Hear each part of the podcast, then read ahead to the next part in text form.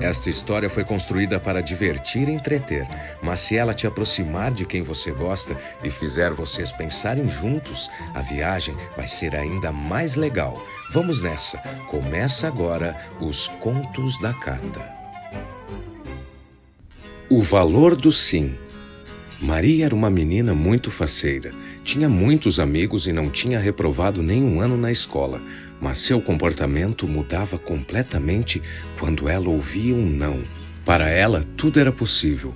Pedia um tênis novo, ganhava. Queria jogar videogame mais do que o combinado, jogava. Queria brincar antes de fazer os deveres de casa, brincava. Seus pais sempre alegavam, quando perguntados sobre a liberdade de Maria, que ela merecia todos os mimos, pois era uma garota nota mil. Não sejamos tão críticos com os pais de Maria.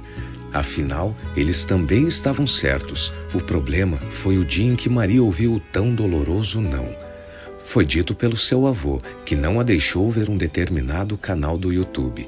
Esbravejando, Maria gritou do quarto tão bem montado na casa dos avós.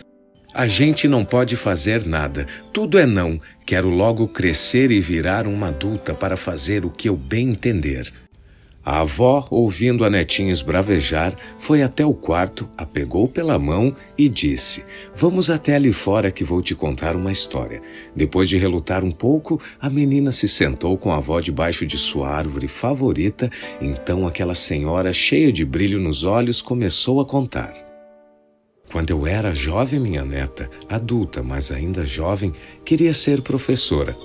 Mas as circunstâncias e caminhos que me foram dados disseram não para o meu desejo. Me casei cedo com quem eu mal conhecia, e para aquele garoto gentil e bonito da minha rua, a vida disse não. Casada, cuidando do lar e do marido, eu tinha o sonho de ser mãe, mas para isso meu esposo disse não.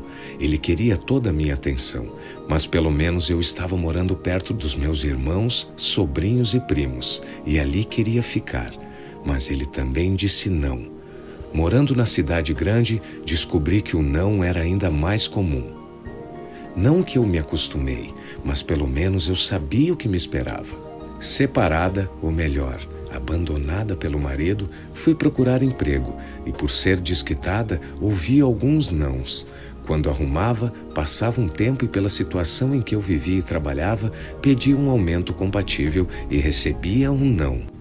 O tempo passou e o caderninho onde eu anotava os nãos que realmente eu achava injustos só foi sendo preenchido. Há dez anos atrás, uma faculdade me disse sim no vestibular. Um senhor que eu conheci na aula de dança me respondeu sim. A vida me disse sim para ser avó, sem mesmo ter sido mãe. E desde então, os sim só aumentaram, mas com certeza o não sempre esteve e estará presente. A vida de adulto é assim para a maioria das pessoas, minha querida, e se incomodar com um não que muitas vezes é necessário faz com que você esqueça de brigar pelo verdadeiro sim. Você vai ouvir muitos nãos pela sua vida inteira, mas o importante é entender que o não e o sim são anotados no mesmo caderninho. O não serve para aprender e o sim para aproveitar, sempre com responsabilidade. Maria respirou fundo, deu um abraço apertado na avó, pediu desculpas e perguntou: Vovó, você gostou mesmo de me adotar como sua netinha? A avó, pegando o caderninho encapado e um pequeno lápis no bolso, entrega-os para a neta e responde: Anota aí, sim.